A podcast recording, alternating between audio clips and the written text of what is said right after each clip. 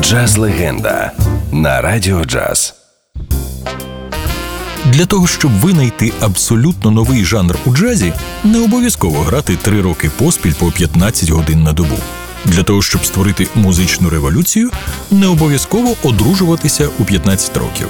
Для того, щоб донести новий стиль публіці, не обов'язково грати спиною до слухачів. Але це рятувало від сміху, помідорів і яєць, які летіли на сцену. Для того, щоб винайти сучасний джаз, не обов'язково мити посуд у клубі за 9 доларів на тиждень.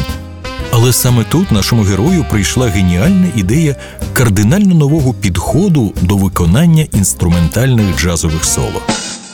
Білі вкрали у нього свінг, і він винайшов бібоп.